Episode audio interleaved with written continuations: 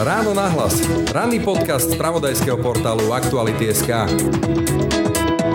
Aký je stav ľudských práv na Slovensku, stav ľudských práv ľudí skúšaných touto ťažkou pandemickou dobou, ale aj povedzme, že minoritných skupín. Budem už v tejto chvíli hovoriť s eh, verejnou ochrankyňou práv, po slovenskej ombudsmankou Máriou Patakivou. Dobrý deň. Dobrý deň, prejem. Ak my sa máme ten vnútorný náš subjektívny pocit, že niečo už ide za hranicu toho, čo sme schopní akceptovať a tým pádom rešpektovať, tak eh, napríklad vo vzťahu k rúškám alebo vo vzťahu k preukazovaniu, či splňame podmienky OTP, prístupujú do prevádzok alebo podobne, tak to je ten náš pocit, ktorý takýmto spôsobom nebol potvrdzovaný tými kompetentnými orgánmi. Je skutočne ale fakt, že sme zas robili viaceré chyby, ktoré tú nedôveru ako keby prikladali na oheň pod kotol tej nedôvery. Počúvate ráno náhlas, pekný deň, mikrofónu žela Brane Robšinský. Takže pani Pataková, skúsme tak bilančne, lebo vám tu už za pár končí, už si tak povedať striháte meter. Takže úplne na úvod začneme. Je v hre ešte ďalšie funkčné obdobie? Budete kandidát? Nie, nie. V hre nie je ďalšie funkčné obdobie. A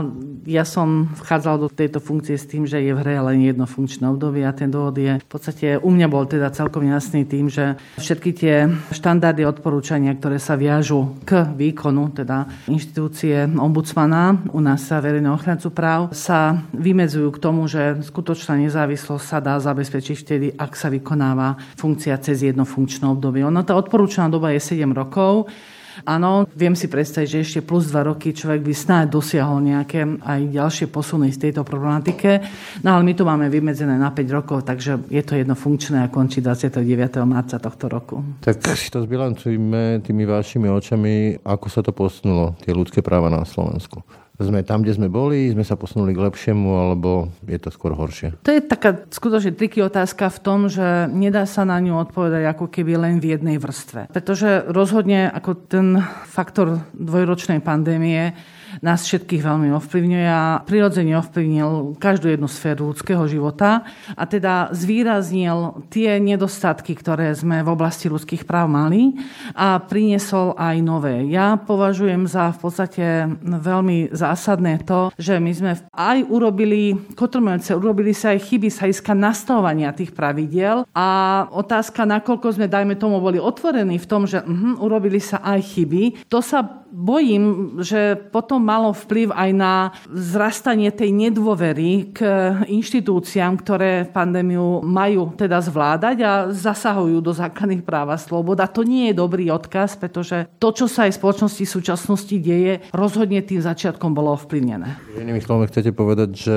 to je ten spor medzi verejným a súkromným, respektíve teda medzi individuálnymi právami a právami alebo zájmami celku pri ochrane verejného zdravia. A naznačujete, že ako by tu bola malá seba reflexia tých e, kľúčových kompetentných orgánov moci k tomu, že povedzme spravila aj chyby, čo ukázal aj ústavný súd? Áno, žiaľ, musím, musím to teda takýmto spôsobom súhlasiť s touto vašou interpretáciou, ktorú ste odvodili z tej mojej predchádzajúcej odpovede, pretože ten boj s pandémiou a ochrana verejného zdravia vždy musí byť a to v záujme samotného systému. Čo to znamená právny štát? Že je to systém pravidel, ktoré majú v štáte platiť aj v období pandémie. Katka, to potrebujeme zachovávať. A ak sa urobila nejakým spôsobom chyba, tak je vždy podľa môjho názoru dobré, keď si to priznáme a poučíme sa z toho. Pokiaľ tomu tak nie je a ten systém takýmto spôsobom otvorene nepovieme, že sa urobila chyba, tak to má v sebe, ako vo všetkých ostatných oblastiach, konec koncom, my, čo sa tu budeme dnes e, o tom rozprávať, mnohé z nich sú založené na tom, že či si tú chybu priznáme alebo nie. A dovolte mi v podstate preskočiť na Peťu Vlhovú. Ja som teda ako pondelok aj stredu ráno stávala, aby som videla obidve kola, samozrejme v noci išlo to prvé kolo a pre mňa bol fascinujúci výrok Peti, keď po prvom kole povedala, áno, uvedomujem si, že mám silový štýl jazdy, sneh je agresívny a toto ma spomaluje. Je ťažko zmeniť štýl jazdy, ktorý jazdím celý život, ale pokúsim sa o to, lebo už viem, čo mám spraviť. Áno, úžasná seba reflexia a ja keď som potom videla, keď išla do druhého kola, ako 8 mala najlepší čas v v druhom kole a potom celkové bola prvá, tak bolo to tak pre mňa aj také, hovorím si, všetci tí, čo v podstate žijeme, dýchame, pracujeme ako v Slovenskej republike, keby sme si zobrali také veľké poučenie z toho, že keď zistíme, že máme chybu, uznáme si ju a zapracujeme na jej odstránení, tak sa to jednoducho musí dariť nie tak úžasne a fascinujúce, ako to bolo v prípade Peti, ale určite to má význam na tom pracovať potom už sústavne a systematicky. Ale ak si nepriznáme chybu, tak potom jednoducho ju replikujeme a čo je najhoršie, vytvárame aj nedôveru v tom, lebo ľudia potom nerozumejú tým pravidlám, ktorým by rozumeli mať, e, teda mali. Skúsim si teda odraziť od toho olympijského prímeru a tie medaily. Z hľadiska toho dodržiavania ich práv, na akú medailu by sme na tom boli, respektíve dostali, aspoň by sme sa prebojovali do nejakej výberu olympiády? Tak do výberu olympiády by sme sa rozhodne teda dostali, pretože ako to zvládanie pandémie a stred s ľudskými právami nie je tak fatálne zlý, aby sme sa do toho výberu nedostali. Je ale skutočne pravdou to, že ja keď som aj čítala potom aj niektoré reakcie na nálezy ústavného súdu, keď vzdelaní ľudia, ktorých si veľmi vážim, povedali, že teda áno, robím si svoju prácu, ale e, lekárom bola odňatá možnosť účinného boja s pandémiou, tak ma zamrazilo v tom, že asi nie som teda ja schopná zo svojej inštitúcie dosť dobre odkomunikovať, prečo som musela podať ten návrh, že to bolo v záujme toho, aby sa skutočne medze základných práv a slobod určovali zákonom a nie biankošekom. Takže tam niekde si myslím, že je dôkaz toho, že určite patríme do, do toho olympijského výboru, ale sme predsa len hráči, ktorí majú 30-ročnú históriu. To znamená, že potrebujeme sa ešte mnohému učiť a aj súčasná atmosféra spoločnosti poukazuje na to, že to naše chápanie a porozumenie tomu, čo je aj v našej ústave povedané od toho prvého článku, na to musíme sústane odhodlane pracovať, pretože, jak si povedali veľmi správne, súboj medzi individuálnym a tým kolektívnym záujmom je potrebné v podstate vyvažovať a je potrebné ten stred rešpektovať pri tých opatreniach, ktoré musia byť vybalancované, ale nemali by ísť za hranicu toho, čo je skutočne nevyhnutné. Keď sa ešte vrátim k ústavnému súdu, tak tam bol ten prelomový nález teraz za vlastne začiatkom roka, na prelome roka, čo sa týkal karantén.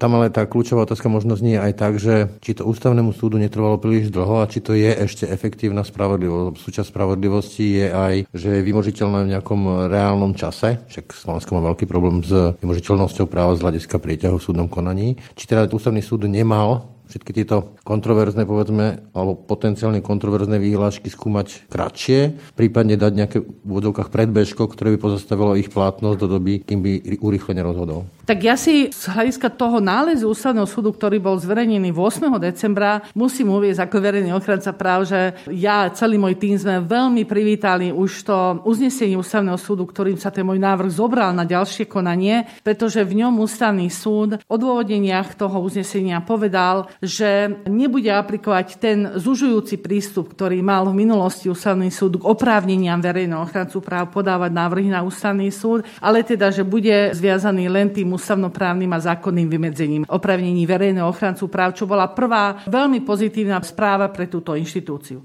No a to, čo zaznelo v decembri, to v podstate sa týkalo troch bodov a z toho teda ten jeden bod sa týkal opatrení Úradu verejného zdravotníctva a regionálnych úradov verejného zdravotníctva, ale ale tých opatrení, ktoré, nie, ktoré idú nad rámec toho, čo je tam v zákone uvedené. Či v zákone uvedené, že UVZ môže nariadovať formou vyhlášky nosenie respirátorov, ako aj my tu dnes sedíme v respirátoroch. UVZ môže nariadovať, že sa pri vstupe do prevádzok vyžaduje teda preukázanie očkovania, prekonania alebo testovania. Takže, ale tam bol jeden biankošek ďalšie nevyhnutné opatrenia. A tam vo vzťahu k tomu ústavný súd povedal, že mm, tu nepovedal zákon dostatočne presne, aké ďalšie nevyhnutné opatrenia, na akú ďalšiu dobu. A toto ustanovenie zrušil, čiže ten tzv. biankošek roztrhal a povedal, že keď chceme dať oprávnenia UVZ, tak musia byť vymedzené aspoň čiastočne deskriptívne. Druhý významný moment, ktorý ústavný súd povedal, bol vo vzťahu k obmedzeniu osobnej slobody. Od času, keď sme začali v apríli uplatňovať štátnu karanténu, sme upozorňovali na to, že štátna karanténa sa vykonáva spôsobom, že sa zasahuje do osobnej slobody. Inak povedané, ako keby príklad, ako keby zatvorili teda do výkonu väzby alebo trestu odňatia slobody bez súdneho rozhodnutia. A tam ústavný súd zobral túto myšlienku a povedal, že áno, spôsob vykonávania štátnej karantény v nariadených zariadeniach, teda nie doma, nariadeniach zariadeniach je zásah do osobnej slobody a musia tam byť vykonané všetky tie opatrenia, ktoré nakoniec Národná rada sa rozhodla, že nebude dotvárať ten právny rámec toho, ale zrušil možnosť tejto karantény a ponechal možnosť karantény a izolácie len v domácom prostredí, čo ústavný súd jasne povedal, že nie je obmedzením osobnej slobody, ale len obmedzením slobody pohybu. No a v tej tretej časti tam návrh úspešný nebol, pretože ústavný súd povedal, že tie náklady, ktoré sú spojené so znášaním karantény, sú nákladmi, ktoré vyplývajú z právneho poriadku a teda osoby sú povinné ich uhrádzať. Samozrejme, iná je otázka spôsobu vymáhania tých nákladov, ktorá je teda už e, téma, ktorá ústavným súdom riešená nebola. Dobre, ale povedzme, že ako v prípade súdcu, pomôžem si týmto príkladom, tak súdca nielen, že má byť nezávislý, ale má sa aj javiť ako nezávislý a to, aký je stav práva, nie je len o tom, že aké sú tie pravidlá, ale aj to, ako ich občania vnímajú, či sa javia ako správne, ústavné a tak ďalej. A tam otázka teraz znie, že či naozaj ten občan, lebo však vidíme napríklad nosenie rúšok, to vyvolalo obrovské kontroverzie na verejnosti, ktoré viedli dokonca až k takým tým fyzickým potičkám a podobne. Či ten ústavný súd k tomu neprispel tým, že mu to trvalo celé dlhé mesiace a či toto nie je chyba v tom systéme? Áno, ja som pozabudla odpovedať na druhú zložku vašej otázky, čo sa týka, že teda spravodlivosť musí byť e, dopriata v tom správnom čase a teda ten časový faktor je tam veľmi dôležitý. Tu musím povedať, že ten návrh, ktorý som podala ja ako verejná ochrankyňa práv, bol návrh na vyslovenie nesúladu zákona s ústavou a medzinárodnými dohovormi. Verejný ochranca práv nie je oprávnený podávať tzv. návrhy v zrychlenom konaní. A na takýto návrh, ktorý bol podaný generálnym prokurátorom vo februári, Ústavný súd v podstate mal, teda generálny prokurátor má možnosť podávať takéto návrhy v zrychlenom konaní a otázka využívania alebo nevyužívania tejto kompetencie je, je teda samozrejme vždy na jeho vlastnom zvážení. Čiže v mojom prípade ten ústavný súd zodpovedal za 7 mesiacov na otázku nesúladu ustanovení zákona s ústavou, čo v porovnaní aj s tým predchádzajúcim prístupom v tých ďalších veciach, ktoré sme tam mali, alebo ktoré ešte máme, bol čas, ktorý, áno, nie je krátky, ale s ohľadom na to množstvo korešpondencie aj sa iska zúčastnených hostov, ktoré tam bolo vykonané, jednoducho mi nepripadá neprimarane dlho. Práve za to ústavný súd má daný veľmi krátky časový limit v tých konaniach, ktoré súvisia s konaním, s opatreniami, ktoré sú vydané v núdzovom stave. A tam je teda to krátke konanie 5 plus 10 dní, kde teda ústavný súd potom má povinnosť sa takýmto spôsobom vyjadrovať a v týchto rozhodnutiach ústavný súd nespochybnil ten princíp napríklad nosenia rúškov, tých zásahov do základných práv a slobod týmito opatreniami ako opatreniami, ktoré idú nad rámec toho, čo sa má dosiahnuť. Takou mimoriadne citlivou témou na Slovensku, čo sa týka ľudských práv, sú práva Rómov, alebo teda vylúčených komunít a podobne, keď to do jedného celku. A tam je takou výkladnou skriňou, ale v tom negatívnom slovom zmysle prípad Moldavy nad Bodvou, čo nám ten príklad ukázal, lebo nedávno som pozeral jednu televíznu diskusiu, kde vtedajší minister vnútra, Robert Kaleňák to interpretoval tak, že vlastne žiadna chyba sa nestala pri samotnom merite veci, ale iba vlastne pri tých zmenených výpovediach, výsluchoch a tak ďalej.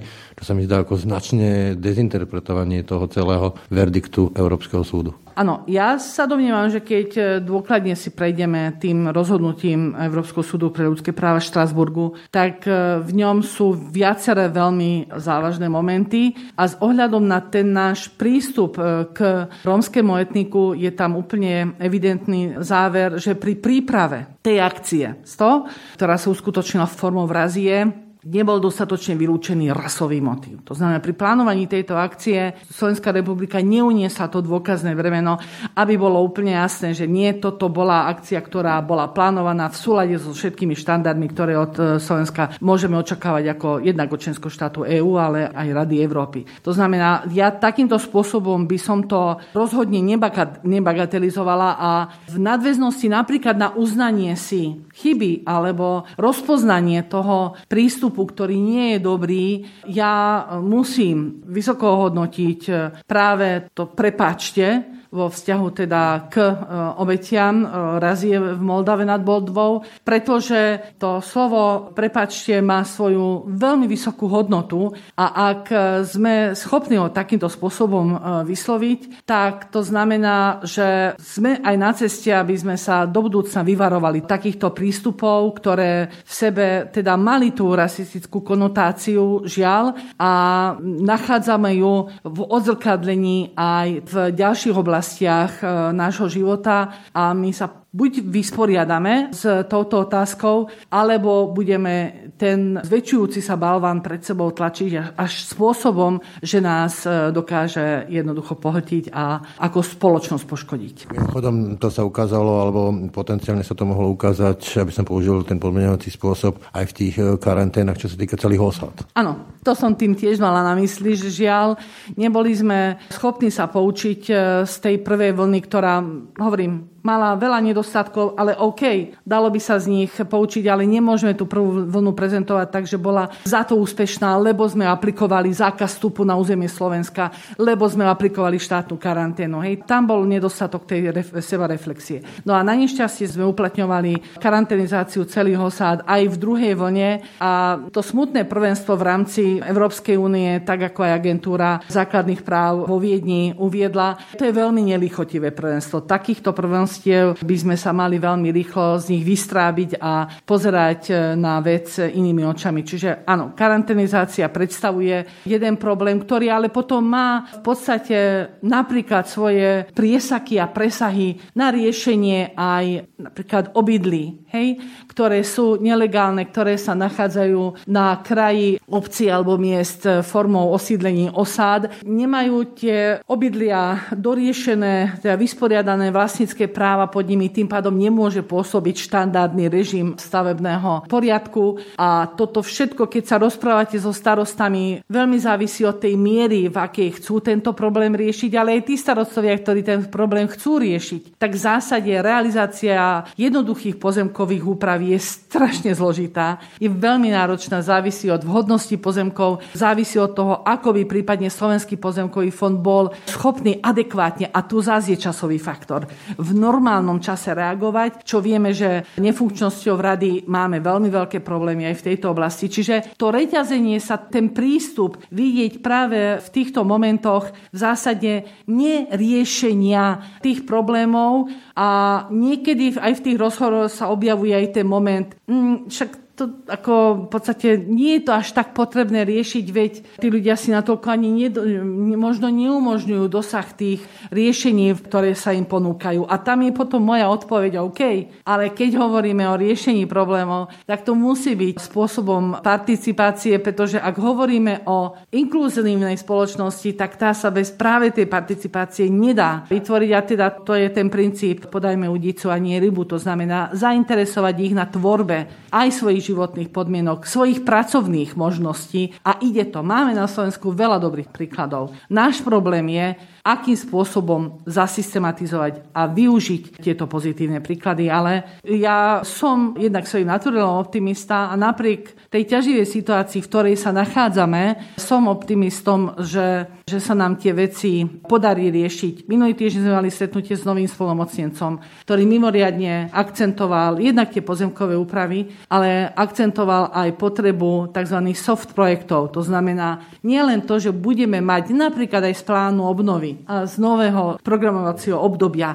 peniaze na to, aby sme riešili budovy alebo podobné veci. Ale je potrebné aj tie soft projekty, to znamená citlivovať jednak majoritné obyvateľstvo, ale jednak prispievať tomu, aby aj samotní napríklad rodičia malých detí chápali význam vzdelania, dôverovali v inštitúcie typu materská škola, škola a posielali svoje deti dobre vybavené, vystrojené do škôl, to znamená čisté, umité, ale na to potrebujú vodu. A keď je jedinou vodou široko ďaleko voda z potoka, tak jednoducho to nezvládnu. A keď my ako väčšina spoločnosť potom poukazujeme na to, pozrite si, ako si zanešvária to svoje prostredie, v akom prostredí žijú, tak na to tiež je potrebné podať pomocnú ruku, aby vedeli prekročiť ten Rubikon a našli tú myšlienku v tom, prečo to má význam aj to prostredie, v ktorom žijú. Konec koncov je to koncept chudoby, ktorý je rozpoznaný. To nie je problém Slovenska. A my čím skôr pochopíme, čo je v pozadí týchto našich problémov, tým skôr budeme veľmi úspešne vedieť eh, realizovať aj, aj tie projekty, zdroj ktorých budeme mať a keď prešihneme túto príležitosť, tak e, skutočne už, e, ja mám veľké obavy, že už budeme bežať za tým vlakom a nebudeme v jeho poslednom vagóne. Spomínate vzdelanie, to sa netýka teda iba Rómov, ale vlastne všetkých detí. Sám mám dve e, školopovinné deti na základnej škole a niekedy som sa aj sám pýtal, že rozumiem tej potrebe ochrany pred vírusom, ale vidíme aj tie drvivé následky toho, že tie deti sú na tom online vzdelávaní, pričom kopa ďalších detí dokonca nemá ani na to online vzdelávanie. Čiže keď poviem, že ten boj s e, vírusom, s covidom, išiel aj na úkor práv detí na vzdelávanie, tak preháňam? Nie, určite nepreháňate. E, my sme to konec koncov aj konštatovali v tých situáciách, keď nebol žiadny prístup k online vzdelávaniu. Hej? To znamená, keď sa uskutočňovala kontakt, a to bolo okolo 50 tisíc detí, v prvej vlne, v druhej vlne sa to znižovalo cez pracovné zošity a tam bol veľmi... Na vzdelanie. Áno, do práva na vzdelanie a skratka, toto nebol vhodný prístup. Za to sme aj v decembri roku 20 žiadali, aby sa vytvoril v podstate istý systém predvídateľný v normálnom časovom režime, pretože ak sme pred chvíľočkou hovorili, že nám všetko trvá strašne dlho, tak e, tu sa menili pravidlá hry e, zo dňa na deň a tie školy boli vo veľkých problémoch, aby to dokázali zabezpečiť. Ale dochádzalo k zásahu do práva na vzdelanie vtedy, ak nebol prístup, alebo nebol prístup v takej kvalite, v aký má byť, alebo keď obmedzený prístup trval neprimerane dlho. A to je niečo, čomu by sme sa zásadne mali vyvarovať a na to potom bol aj vytvorený ten školský semafor a preto aj minister školstva natoľko trval konec koncov aj v tejto jesenej vlne od 2021, že školy sa budú zatvárať posledné a budú sa otvárať e, prvé, pretože súvisí to so vzdelaním tých detí a teda s ich základným právom, ale rovnako ich, to súvisí s ich celkovým osobnostným rozvojom, ktorý je možné zabezpečiť len v kontakte s rovesníkmi, v kontakte v tej sociálnej realite a nie sociálnej virtuálnej realite, na ktoré potom tie deti sú veľmi v podstate aktívne aj so všetkými tými negatívami, ktoré z toho vyplývajú. Čiže to konštatovanie nebolo nadnesené z vašej strany. A keď poviem, že porážali sme a porážame ten vírus prvá, druhá, tretia vlna aj za cenu alebo na úkor ľudských práv a ústavných práv, tak je to príliš tvrdé tvrdenie? No je to tvrdenie, ktoré nie je podporené tým vrchným arbitrom, ktorý je ústavný súd. To znamená, že áno, tie problémy, ktoré sme mali v boji s pandémiou z pohľadu tejto inštitúcie ako garanta ochrany základných práv a slobôd vo vzťahu k orgánu verejnej správy a k ostatným sa teda vyjadroval ústavný súd a skutočne jediný ten meritorný nárez bol v tej veci, ktorú som podávala ja. To znamená, že ak my sa máme ten vnútorný náš subjektívny pocit, že niečo už ide za hranicu toho, čo sme schopní akceptovať a tým pádom rešpektovať, tak e, napríklad vo vzťahu k rúškám alebo vo vzťahu k preukazovaniu, či splňame podmienky OTP, prístupujú do prevádzok alebo podobne, tak to je ten náš e, pocit, ktorý takýmto spôsobom nebol potvrdzovaný tými kompetentnými orgánmi. Je skutočne ale fakt, že sme zas robili viaceré chyby, ktoré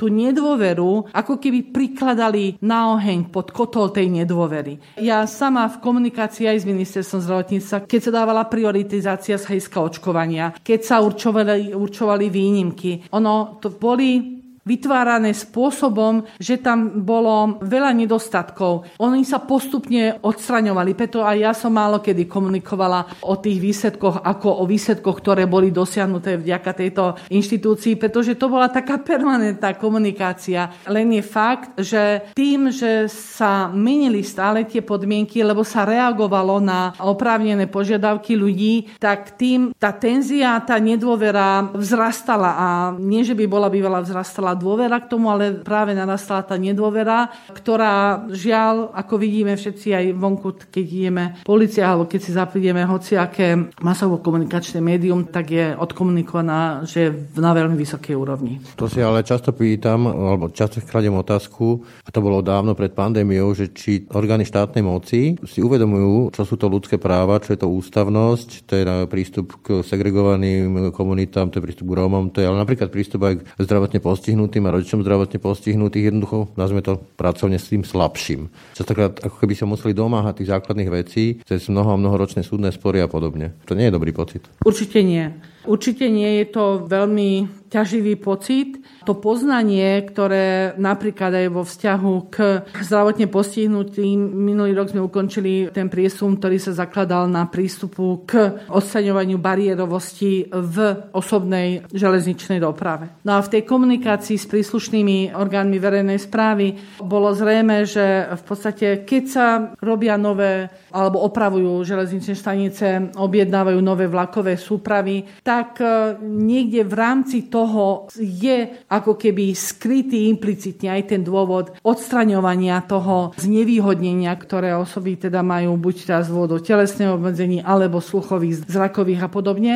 Ale my sme tu zaviazení práve aj z tých medzinárodných dohovorov, aby sme programovo spájali tieto veci a systematicky ich nastavovali a to bolo zreteľné, že tento pohľad skrátka nie je zvnútornený. Hej. To je niečo, čo je ako keby také aditívum, ale netvorí to prirodzenú súčasť jadra všetkých tých opatrení, ktoré sa majú vykonávať. Napríklad, keď teda hovorím o zdravotnom postihnutí. To mal človek pýta, že pre koho je tento štát, že keď nie pre nich. Oni sa nutne samozrejme musia pýtať, že kedy bude tento štát prirodzene aj pre nich bez toho, aby boli v tak nepríjemných situáciách a tam skutočne nepomôže iné, len si jasne vyskladať tú šachovnicu, aké sú povinnosti, ktoré je potrebné plniť sa iska medzinárodnoprávnych, pretavovať ich do vnútorných rozhodnutí vnútroštátnych teda a riadiť sa nimi len. Ak my máme veľa domácich úloh, ktoré sme si nespravili dobre v minulosti, respektíve sme, si ich,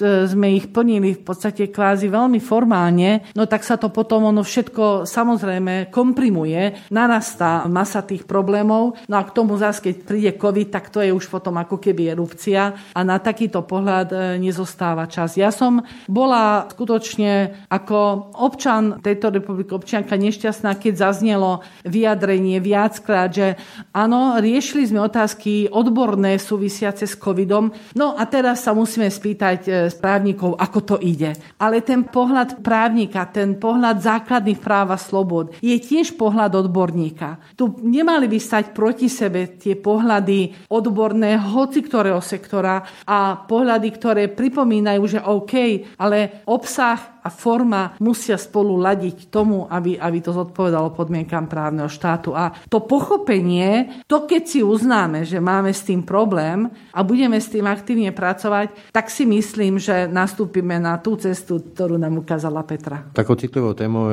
sú aj práva LGBT komunity. Sám osobne mám e, viacero priateľov známych a poznám veľa ľudí z tejto komunity. Teraz nebudem hovoriť o verbálnych veciach, ale oni sa teraz cítia v tomto štáte diskriminovaní. Ja nehovorím teda o verbálnych nejakých veciach, čo sme videli rôzne rozpravy v parlamente o deviantnom prostredí a podobne, ale stačí, keď sa pozrieme do susedného Česka, kde existujú registrované partnerstva, nikto s tým problém nemá. U nás s tým problém politická scéna má. Cítia sa teda ako diskriminovaná menšina oprávnene? Áno, problém, ktorý Slovenská republika má, je založený teda na tom, že sajská práva EÚ sú tieto otázky ponechané do jurisdikcie národných členských štátov, avšak, ako ukazujú aj úplne posledné rozhodnutia Európskeho súdneho dvora v Luxemburgu, to národné právo, tá národná identita nemôže byť v rozpore napríklad s pohybom v rámci vnútorného priestoru Európskej únie. Na tie manželstvá, ktoré boli uzavreté niekde inde a potom napríklad v Rumunsku? Áno, že pre takýchto manželských partnerov my nie sme schopní a ochotní uznať ten vzťah ani ako vzťah, ktorý by postačoval na získanie trvalého pobytu na obdobie 5 rokov na územie Slovenskej republiky. To je problém, na ktorý dlhodobo upozorňujem a ktorý skladka nie je politická vôľa na to, aby sa táto právna úprava zmenila. Teraz hovorím o manželstvách, ktoré sú zavreté v tretích štátoch, teda mimo EÚ, lebo keby to bolo v rámci Európskej únie, tak tam podľa rozsudku Koman je táto vec v podstate riešiteľná. To, keď hovoríme o samotnom právnom rámci, partnerov, osob rovnakého pohľavia. Tam sa dostávame viac do problematiky, keďže je to národná jurisdikcia, tak tam nás začína ovplyvňovať právo, ktoré vyplýva z Rady Európy, a teda z dohovoru o ľudských právach a základných slobodách, kde je hlavným arbitrom Štrasburský súd a z jeho judikatúry vyplýva, že štát, ktorý je členom Rady Európy, by mal na svojom území poskytnúť právny rámec pre tieto partnerstva. A v rámci toho právneho rámca by tam mala byť zabezpečená teda aj materiálna podpora tých partnerov, prípadne zaopatrovanie v chorobe, prípadne pri umrti a podobne. My nemáme. A to my nemáme. My stále potom poukazujeme na to, ale že nejaké aditívne práva, že manželstvo máme chránené v ústave, že hneď na to zavesíme v podstate adopciu detí, ale ten minimálny štandard o tomto nehovorí. Ten minimálny štandard hovorí o vytvorení právneho rámca, aby osoby, ktoré žijú, však u nás dlhodobo žijú, ja dostávam maily, keď mi napíše partner, ktorý žije v 40-ročnom partnerskom vzťahu, vzájomnej podpory a úcty a mi povie, aby som robila niečo, pretože dokedy bude počúvať eh, ad, svoju adresu, adresu menšiny, ktorá, ktorá je v tej situácii ako on, tie vyjadrenia, no je to pre mňa jediný impuls preto, aby som neprestávala pripomínať túto tému a aby som prinášala tie riešenia. Moja povinnosť je teda pred príslušné ministerstva, to znamená buď vnútro sa iska trvalo pobytu alebo podobne, alebo potom pred parlament, že je potrebné ten právny rámec riešiť. Ako Prosím, to je otázka, vždy hovorím, racionálneho zákonodárcu. To racionálny zákonodárca musí zistiť, čo by bolo presaditeľné, tak ale aby tie osoby vedeli žiť v dedikovanom vzťahu, v ktorom nachádzajú tú vnútornú spriaznenosť a právujú sa ako, ako rovnocené ľudské bytosti k iným, ktoré teda sú heterosexuálne orientované. Ale presadiť túto myšlienku rovnosti v právnom štáte v týchto otázkach súkromného a rodinného života života je veľmi ťažké a tam si myslím, že je strašne veľa potrebné urobiť aj v oblasti výchovy a vzdelávania, aby sme boli schopní sa e, rešpektovať ako ľudia a to, čo súvisí s rodinným a súkromným životom, a neohrozuje nikoho ďalšieho, aby sme ponechávali teda na riešenie tých osob, ktorých sa to týka, ale úloha štátu je vytvorenie toho právneho rámca. Sa dobre nepočúva, čo hovoríte.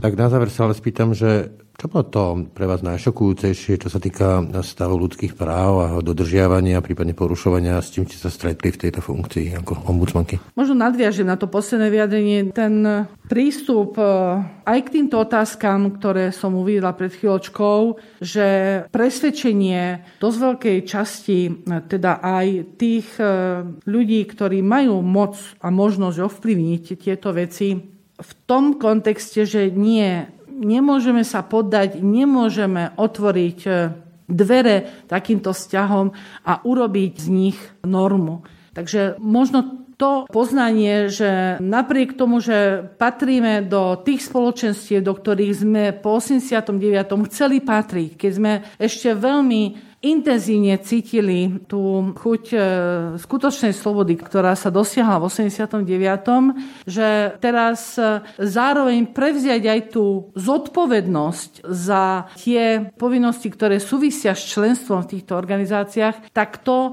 ako keby sme v podstate odsúvali na tú bočnú kolaj a teda vnímame to tak, že to ohrozuje našu osobitosť, našu národnú identitu a prehliadame práve tú neprávosť, ktorú s tým spôsobujeme. Takže, ako zvykám vám hovoriť v tejto súvislosti, e, ja si myslím, že každý človek má právo žiť pod slnkom s človekom blízkym, ktorého si zvolí, ak sa rozhodne s niekým zdieľať e, spoločne svoj súkromný život a štát by mal vytvoriť ten právny rámec, aby v rámci neho zabezpečil rovnosť e, pred zákonom vo vzťahu k iným partnerstvám a to všetko ostatné zostáva na tých vnútorných sférach. Čiže pre mňa to poznanie, že my s tým máme vážny problém, lebo to vnímame ako pocit ohrozenia, to vo mne sústavne vytvára otázku, ako správne priblížiť e, tie myšlienky a to všetko tú nadstavu, ktorá je za tým, že to nie je ten správny prístup a ak ubližujeme niekomu tým, že mu neumožníme žiť, žiť e, život, aký si chce prežiť e, s niekým blízkym, tak e, to predsa nie je ani pre nás príznačné, keď už natoľko hovoríme o tom, že sme národ, ktorý má nejakú jedinečnosť. Dovolím osobnú poznámku, keď sa moje deti so mnou o tejto téme rozprávajú, tak nerozumejú a nechápu, že prečo nepovažujeme týchto ľudí za rovnocenných a rovnoprávnych. Takže toľko verejná ochrankyňa práva Maria Patekiova. Ďakujem veľmi pekne. Ráno nahlas. Ranný podcast z pravodajského portálu Aktuality.sk To bolo dnešné ráno nahlas. Pekný deň a pokoj v duši praje Brane Dobšinský. Všetky podcasty z pravodajského portálu Aktuality.sk nájdete na Spotify a v ďalších podcastových aplikáciách.